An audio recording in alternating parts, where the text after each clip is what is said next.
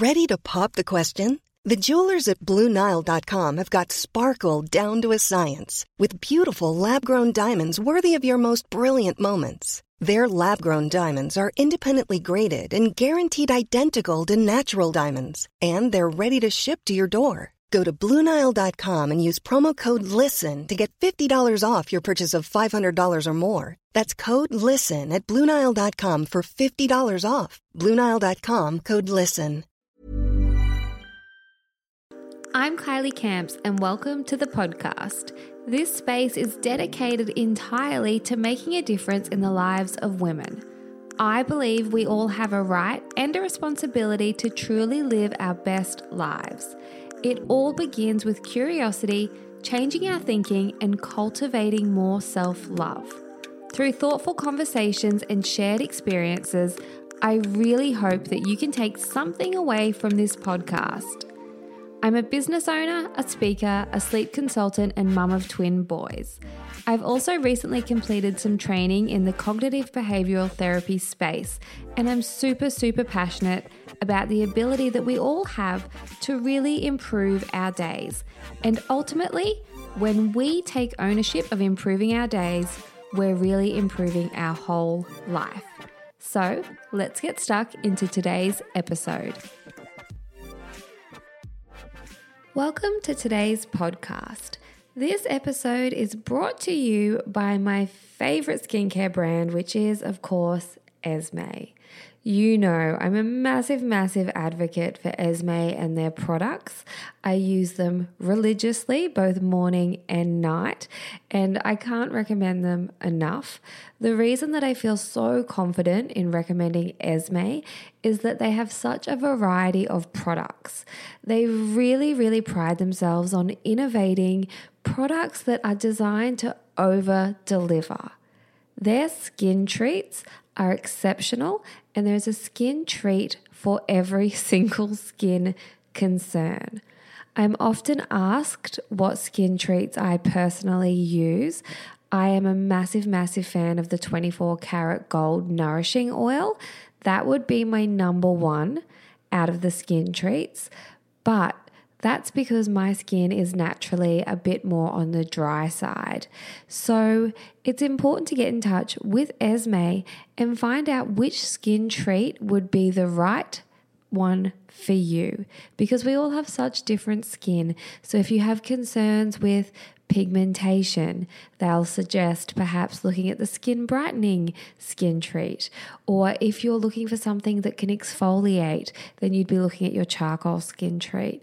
There is a huge variety online, and they have this amazing service where you can jump onto their website, which I'll pop in the show notes, and you can chat with an Esmi team member to work out the right combination of products to ensure that you can achieve the results you desire. So, my discount code for Esmi is live right now, and that is KCPOD all in capitals. So jump on over to the Esmi website. If you just pop ESMI into Safari, Esmi will come up for you. And as I said, that code again is KC Pod. So definitely pop that in at the checkout so that you can get a pleasant surprise with your savings. I hope you love Esmi as much as I do. And let's get stuck into today's episode. This podcast is part two of my work life story. So if you've not yet listened to part one, hit pause now, jump back over to part one and listen to that because it will make a lot more sense for you. Because I'm going to dive straight into when I became a flight attendant.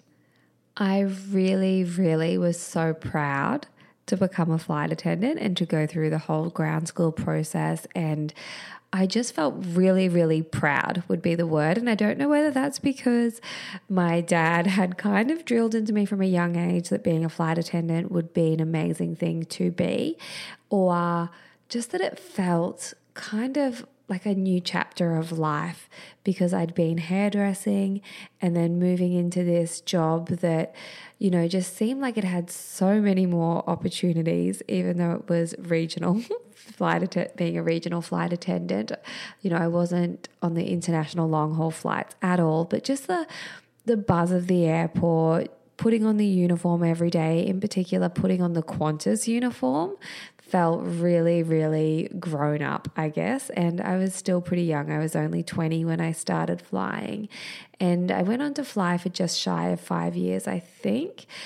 And I loved it. I really, really enjoyed getting to know the staff there. It was very social when I began. And because it is regional, everyone mixes together. So the crew room is not just a flight attendant staff room. The crew room is where I don't even know. I think I should be saying cabin crew. Um, cabin crew were there, operations were there. I think it's changed a bit now. Pilots were there, admin staff. So it was a real little hive of activity. And it just felt kind of exclusive, I guess, to be part of that.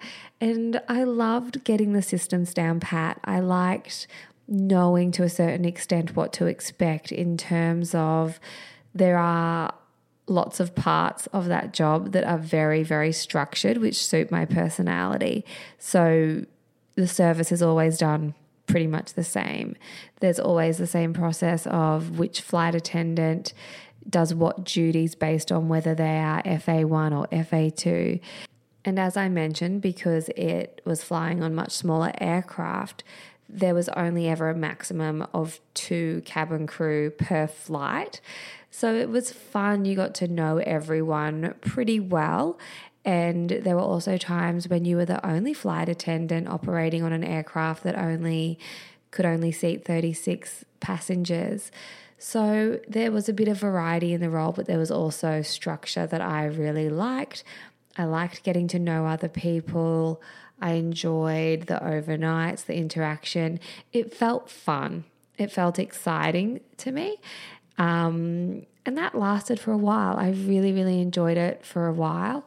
I liked the half days, the fact that, you know, sometimes I'd be finished work by lunchtime. Of course, there was, you know, that meant if I was finished by lunchtime, I'd be up super, super early. But I guess it kind of opened my eyes to seeing even more so that work didn't have to be a five day a week or 12 hour day type situation like hairdressing had been. And there was a lot of fun in flying, but there were also some sides of it that I didn't enjoy so much. So the flip side of having a small crew means that you only have a small crew. And so if you found yourself in a mix of personalities that, you know, you didn't all gel well together, that could be a little bit tricky. Or what else? I did not really care for um, reserve days, the not knowing of whether or not I would be going to work or not, and feeling kind of a bit held captive. Um, what else? There, there were parts of it that weren't great. Being trapped in a tube of recycled air with passengers sometimes wasn't fun. And when I um, popped up a post a couple of days ago sharing that I'd recorded part one. A beautiful lady that I used to fly with, Jody, left a comment saying, Oh, remember that time that we were stuck on board an aircraft? Uh, her comment was along these lines stuck on board an aircraft with a whole lot of bikies that were trying to get to a funeral and we'd had delays. And there were just times that you are just the face of copping however frustrated a customer or a passenger is surrounding a delay or missing a connection or whatever it is, or just the fact that they've had a bit of a rough day. So, I mean, that's not unique to being a flight attendant, that's in all service jobs and in, you know, hospitality industries. But I did enjoy a lot of it.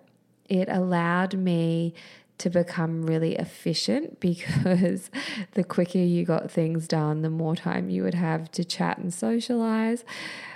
And I also really enjoyed the human element at the beginning, towards the end, not so much, but I did really enjoy the human element of talking with new people, learning new stories. There was a lot of variety with passengers, And I don't know, I, I enjoyed that. I really also liked having the unaccompanied minors on board. So when you would take kids from A to B, I enjoyed that. That felt fun. Um, that means that they didn't have anyone on board, no guardian on board with them. There was variety in the way of that.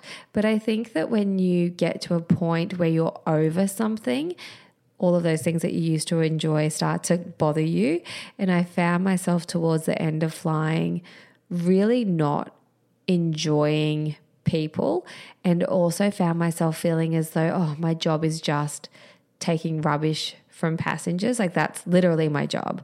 I had kind of lost sight of the positives of it. And if I'm honest with myself, when I reflect on flying, I probably should have finished up a year before I actually did because there was a good year there where I was just a bit of a miserable sad sack about it all. And, you know, I would complain about the early starts and complain about the staff bus.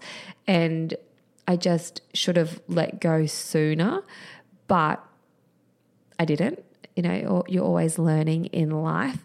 And you have to kind of get to the point where you're willing to let go on your own accord. And so I did get to that point, and I think, as I mentioned, it was just shy of five years. And I decided to leave flying. And when I left flying, a couple of things that I feel I really took with me were that you could really do something else with your time because in the avi- aviation industry, when I was amongst it, and I'm sure even more so now, a lot of people had other stuff going on. So they would finish work at lunchtime after an early shift, or perhaps they'd start after lunchtime, but they'd spend the morning or that afternoon working on another project. So whether it was studying, there were people who were studying uh, fitness to become a naturopath, nutrition, there was a hypnotherapist. There was also a woman who had a really, really thriving clothing business. She would, you know, finish work and then go home and work on her side project, her hustle. And she was doing incredibly well. And so when I left flying, I definitely took with me that, you know what, work doesn't have to be, as I mentioned, super, super long days. And it doesn't have to be six days a week. You can kind of create a lifestyle that you want. And it opened my eyes to the fact that you could learn now in a different way. You didn't have to learn by being a perfect student at high school. The internet had opened up so many opportunities. There were so many courses available, and you could pursue anything that you really wanted. So I had decided that just before I left flying, I wanted to dip my toes more into the world of nutrition and fitness. And I will preface this by saying I don't ever talk about this certification because I just don't think that it's super relevant um, or the best. But I did do a certification in weight loss and meal planning through like an online organization, and there are so many of them now. And I definitely will not badmouth any online organization. Um, but I will say that, oh, how am I going to say this delicately? The course I did was great and it gave me some knowledge, but we just have to be mindful that what you can learn in a short course online is not actually a qualification in that industry, if that makes sense.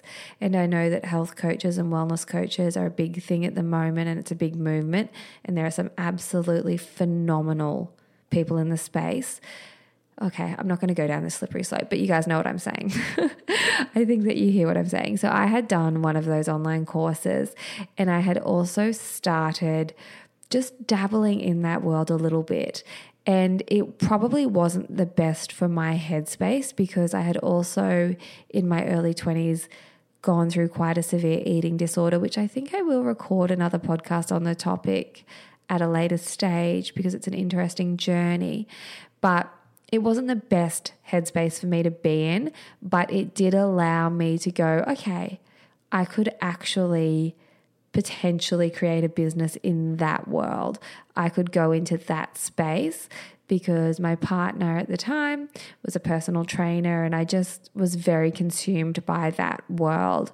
I was training a lot, I was all about that life. And so when I decided to leave flying, I did start up a bit of a business in that space with meal planning.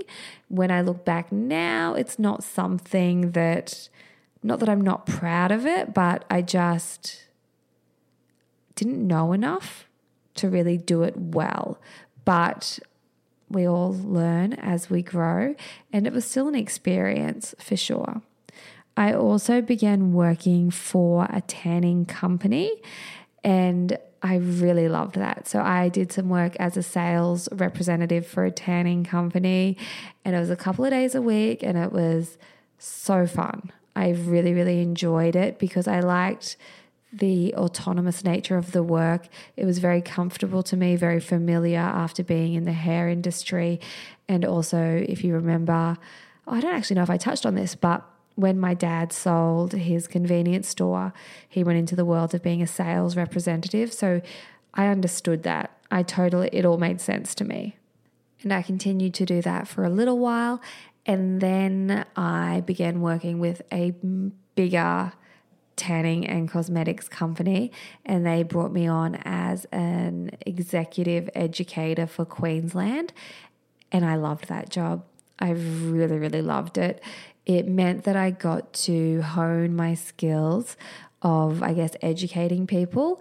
And I don't know, I just, I really, really enjoyed it. And it was a great company to work for.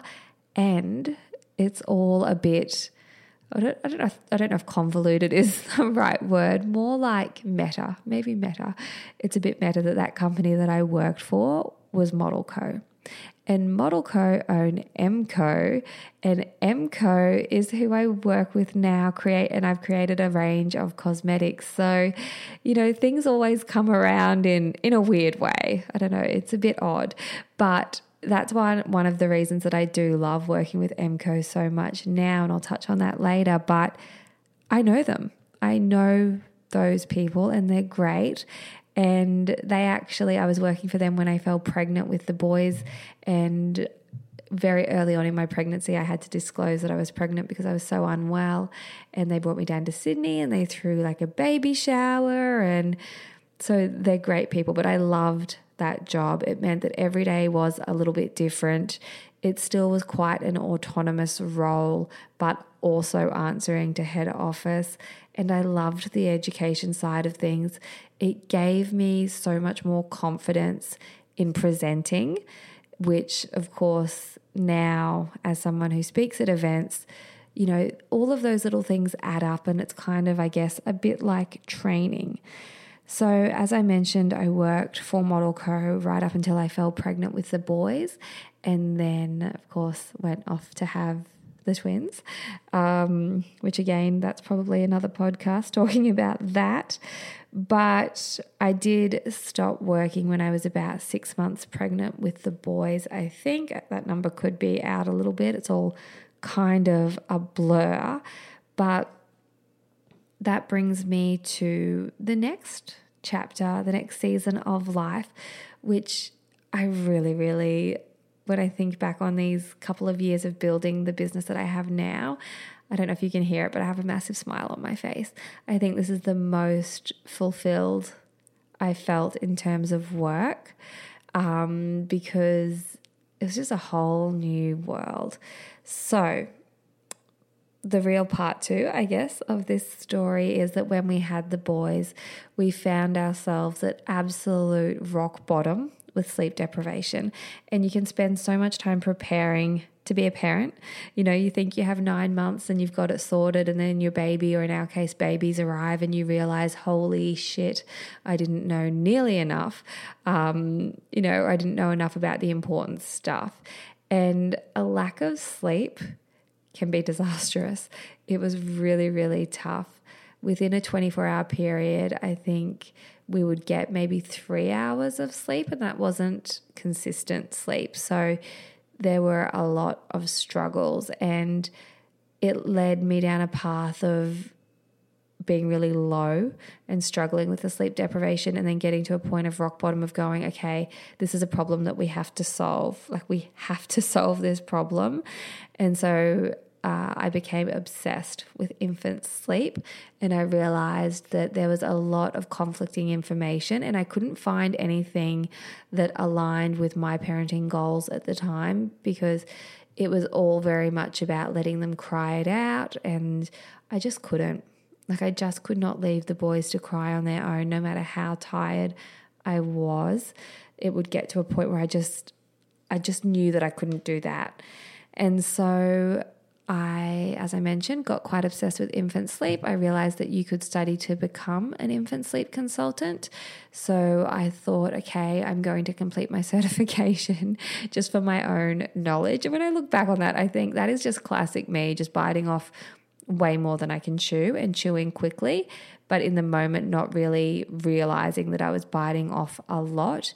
It was more just, this is a problem. I need a solution this is one path and this is the path I'm going to take. And I really, really enjoyed learning all about that world.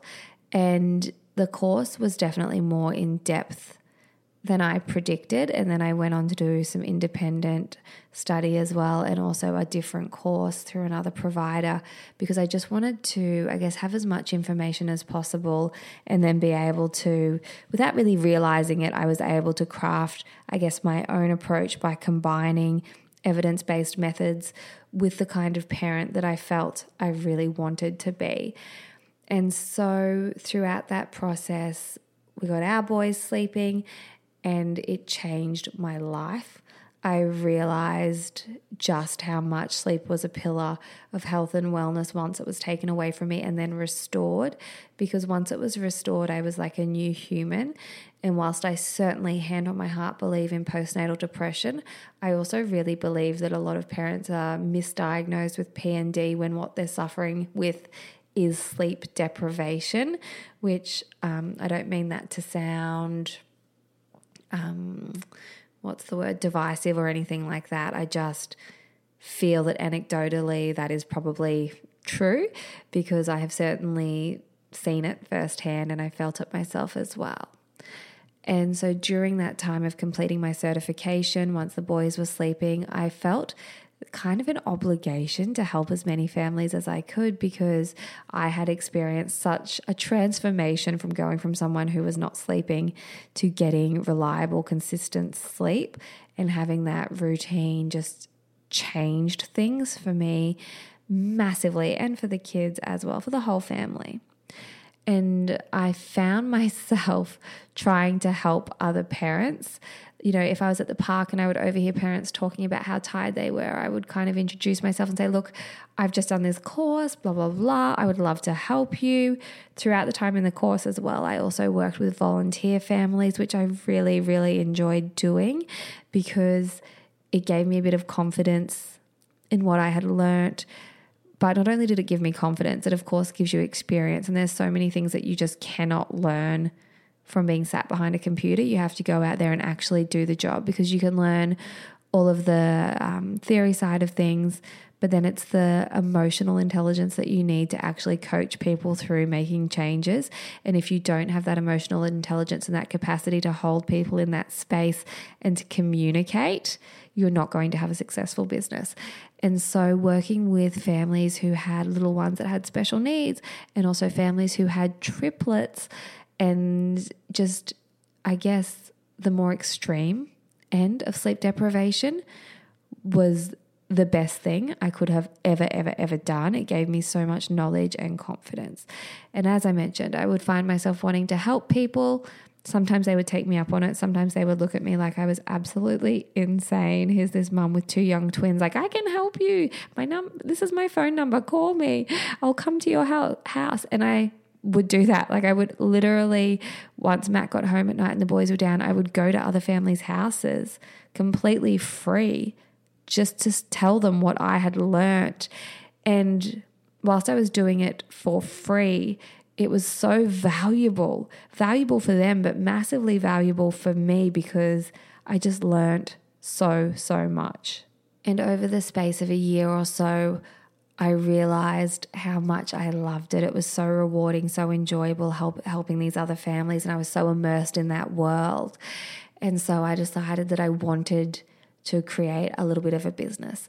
And at that stage, my goal was just one family a fortnight, and I would work on a Sunday because Matt was working six days a week. So that was my goal. And I didn't do any advertising at all. But before I knew it, word had spread amongst mums and mothers groups.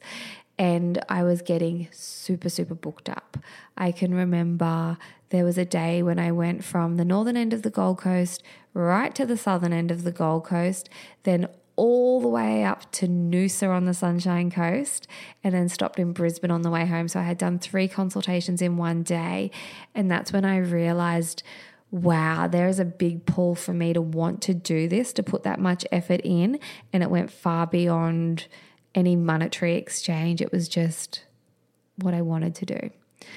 And so a little business began. I was super, super booked out those, you know, every second Sunday filled up. And then I started going, okay, well, when else can I do it? I can do it when Matt gets home from work and the boys are asleep.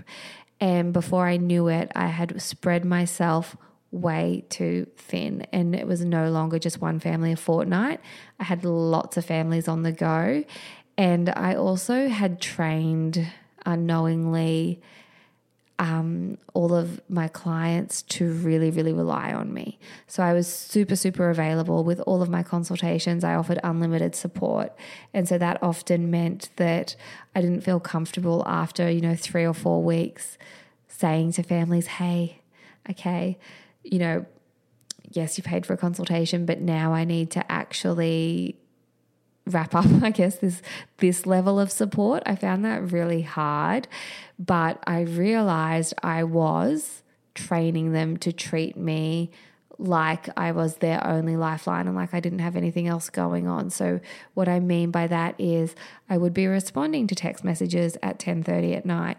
I would be responding at 5 a.m. I would be picking up every phone call and I hadn't put a boundary in place on when that support would end or what that support meant. And it became really exhausting. And I went from loving it to finding it really hard. But again, it was something that I had to go through and something I had to realize on my own because then it allowed me to create boundaries and also realize my worth. And again, it was another cornerstone for going, oh, okay, yes, I have to fill up my own cup because if my cup's empty, I can't give anything to anyone else. And it also allowed me to really identify what success meant for me because whilst I was feeling successful in terms of helping families, I was not feeling aligned because my highest value was being with the boys as much as possible. So it allowed me to recalibrate once I was out of alignment and go, oh, okay, this actually isn't working for me. And I'm not doing them any favors because they're relying so heavily upon me. And of course, I wanted to support my clients, but there was also a fine line between wanting to support and help them versus I can remember um, getting a phone call at 11:30 one night from a parent who wanted to know how to change the batteries on a device in their child's nursery. And that was like a real a real like I was going to say come to Jesus moment. Like one of those moments where I went oh okay I'm far more woven into this family dynamic than I should be when they're asking me how to change batteries on things at this time of night. And of course, it takes time to get to those those spots and then to work out how you can improve the situation. And you'll go through many different thought processes. And I won't go through each and every single thought process but because we'll be here all day but you know there were moments when I thought okay what I need to do is bring on other sleep consultants but then I realized that still wasn't going to solve a lot of problems, or in fact, it could bring on more problems because I was having trouble managing clients. How would I manage staff? I wasn't quite ready for that. And when push came to shove, I realized that the problem was I hated making people wait for my help. I hated the fact that when a mum would ring me and say, Hey, I really, I'm I'm at my limit. Can I book you in? I would have to say, not for a couple of weeks. And that just felt really, really uncomfortable because I knew that once, because I'd been there, when you get to a rock bottom place of finally going, oh, I need help, you just want it quickly. And I also had lots of families reaching out from different states, and I was doing online consultations, and I was doing the best that I could at the time.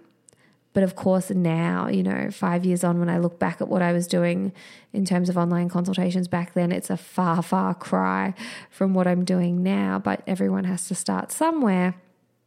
And so I realized I had all these people wanting help. I didn't want to bring on staff because I didn't want the concerns of managing people.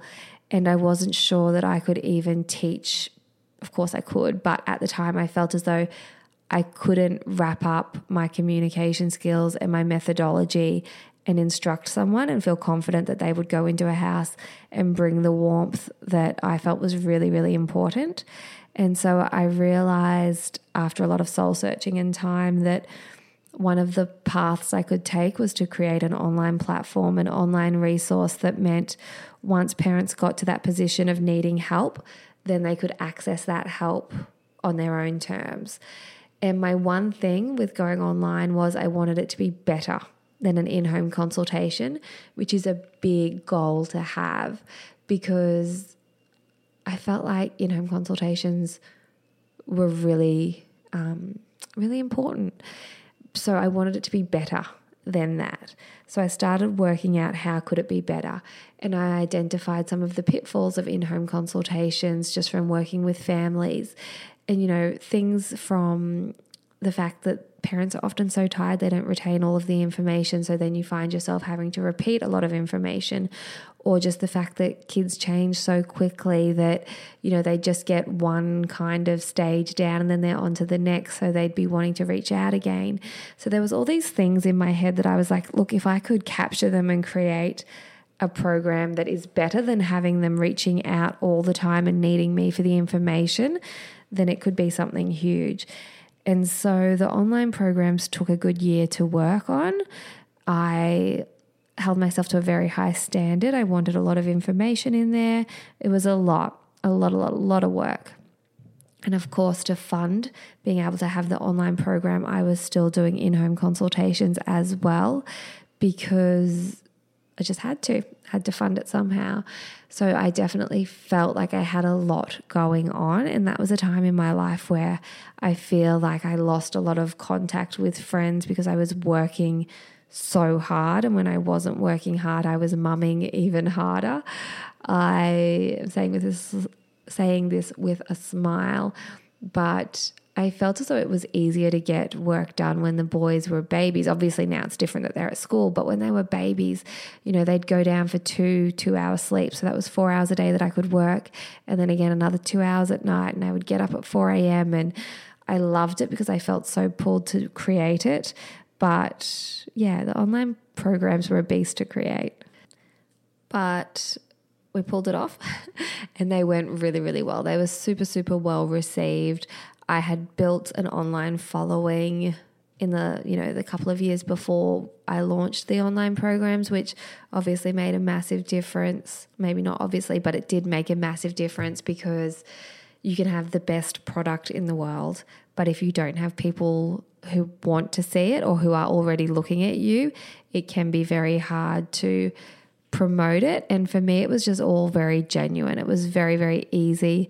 I didn't expect the online programs to be super successful. I never set out to have a successful online business. I literally just set out to not have the problem of having people need to funnel through me to get a result. And I honestly think having that mindset is one of the things that has made the business so successful because my intention has never been about hitting a certain amount of money coming in or anything, any of those metrics. It was just, okay, this was a problem I was experiencing. Here's a solution to it. And then having the initial success of the online programs certainly opened my eyes to going, okay, what else can I do here in this space? And so continuing to grow an online following again, it wasn't something that I was like, oh, I need to get to 20,000 followers or I need to get to 20,000, uh, 30,000 or whatever. There was never There's never been a number that I've wanted to hit. It's just, okay, how can I keep providing value to these people who are allowing me the privilege and the honor of going into their home via their phone? How can I provide them value? And so there have been a couple of evolutions and different reiterations and rebranding from the time that I launched the first online programs. When I launched them, they had the video tutorials and then over, you know, the next space of the year, we added a program called Toddler Life because we realized that a lot of parents were coming back to us after the sleep going, "Oh my gosh, you helped us so much with the sleep." And the sleep's still great, but my toddler has entered a whole new chapter. How do I deal with this behavior? So it was okay, how can we wrap up some evidence based methodologies, mix them with some kind parenting techniques, wrap them up in a bow, and give it to people in a way that they can understand it? So then creating Toddler Life really opened my eyes to going, you know what? This vessel that we have, this online platform, can be so much more than just baby sleep and helping parents get through catnapping. Yes, that's a massive part of it, but we can create a community for parents. We can help with other issues as well. And so the most recent and current rebranding is the Kind Parenting Company. And when that name came to me, it just felt like home. I was like, yep, bang, that is what I want to create the Kind Parenting Company, the KPC. And I love that platform. And I still get questions about it today saying, is the Kind Parenting Company your main passion? I am so passionate about people being invested in their parenting. Of course, I do consider myself now to be multi passionate and I have a couple of different things going on, which I think just comes with the fact that when your own kids grow a little bit and you move through different stages and all of that. And also, just life is fluid. You can have different interests. But one of my number one interests is certainly helping and connecting with parents. So, the Kind Parenting Company, now we have the online programs that have the video tutorials, but we also have the audio files, which I think, like, again, when that idea came to me, not to toot my own horn, but when that idea came to me, I was like, yes, that is going to be so helpful for parents who don't have the time to sit down and watch tutorials because we're all so busy. They can at least pop their headphones in, and whilst they're on their morning walk or unpacking the dishwasher, they can listen in. And then they can also have that ease of going back to or fast forwarding to the topics that they want to hear about. So, all of the programs have audio files. So, if you love podcasts and you're a parent, have a look at our programs. Jump over to the website because the contents table will give you a good grasp on whether or not there are things that you want to listen to the audio files about. Or even I've recorded a podcast on um, yelling at kids, which was pretty much directly from the Toddler Life program as well. So that's a bit of a taster too. And we also have the online forums, which are managed by um, a team member that has a qualification in the childcare industry and a passion for helping families. And so she's in there making sure that parents get responses to their questions. We have two forums. We have the Sleep Society and then also Toddler Life. We have live chats in them every month with all different experts from speech pathologists to chiropractors to relationship experts for parents mindfulness, yoga. There's a lot in there. And it's just a little hub for parents that need that extra little bit of support and also need that and want that bit of safety of knowing that it's a parenting group that is not there for being bitchy or being judgmental. It is literally all about support and lifting each other up and I kind of breezed through, I guess, some of that. but we did have to bring a staff member on in the early days, and a lot of you will remember Georgia. Georgia was our first ever staff member, and she's still. I, I just love her. I don't get to see her as much as I would love to because we live quite far apart now, but she's someone that I feel will always be in touch. Um, and yeah, she was such an integral part to the business. She really was. And yeah, so bringing on staff brings about its own challenges as well. And I think that being a parent and then also having a business really holds a mirror to all of your own shit, all of your own flaws. You become very self aware of what you do well and what you don't do well. So there are lots of moments and opportunities for learning when you have a business for sure. Now, the flip side, well, not the flip side, but another part, I guess, of my work life story is that yes, we have the Kind Parenting Company, but I made a decision when I launched the KPC to also kind of not separate, but I guess separate, have two different things happen. So I wanted the Kind Parenting Company to be able to stand alone and not rely wholly and solely on me. Because again, I realized that people were expecting me to be available every minute and it just wasn't realistic. So I knew from a business perspective that I could build out the Kind Parenting Company to stand more alone and not be so heavily dependent upon my shoulders. And I could also see an opportunity just based off the feedback that I was receiving from being online. I could see an opportunity that I could also create, I guess, a second kind of not not business but second opportunity to really focus on other areas and I guess that's in a way having a Kylie Camps brand. So there's the KPC, which has its own Instagram account and its own stack of followers, and we really try to get parenting content over there. And then obviously the Kind Parenting Company website, which has a lot of free resources as well. So jump on over and have a look at the blog section and also the programs while you're there. But I realized that my passion for other things was also growing and my whole ethos, like my whole, I guess, defining message, my legacy, we'll call it that, is I want to make a difference. And I want to make a difference for parents, but I also want to make a difference just for women. And I could see an opportunity was opening up in that space for me to do that. So, what I'm actually going to do is I'm going to make this into a three part series because I feel like this episode has already gone super long. So, jump on over to the Kind Parenting Company website, check out all of the resources over there, and then tune in to part three, which I will make live today as well. So that if you do want to listen all in one go, you can. But for those who want to break it up a little bit, please feel free to do so as well. So, in part three, I will expand on growing the Kylie Camps brand side of things and how certain opportunities came about because I don't want to rush through them and do a disservice to anyone who is truly interested in learning more about that space. So I'll hit stop for now and I'll jump in to record part three where I focus on that. And I really appreciate you choosing to listen to this podcast. As always, if you can take a screenshot and share it to your Instagram stories, I will then share it on mine because I appreciate it. And please do tag me at Kylie Camps.